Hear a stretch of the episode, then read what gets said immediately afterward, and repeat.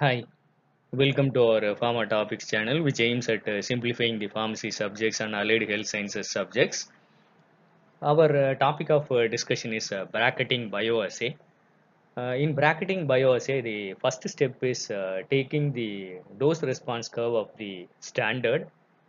The next step is the test dose is injected and the height of the response or the percentage response is noted.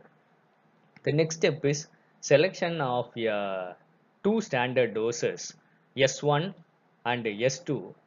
The selection should be such that S1 should have a 30% response of the maximal response of the standard and uh, S2 should be like that. It should be 70% of the maximal response of the standard. Then the test doses are uh, administered such that it gets uh, in between the 30% uh, that is S1 and 70% uh, that is S2 of the standard dose. That means one test dose is bracketed between two standard doses. So this method has uh, several advantages. It is very simple. It is useful when the amount of or quantity of test sample is uh, less. But this method has uh, some limitations such as experimental errors. The accuracy is poor.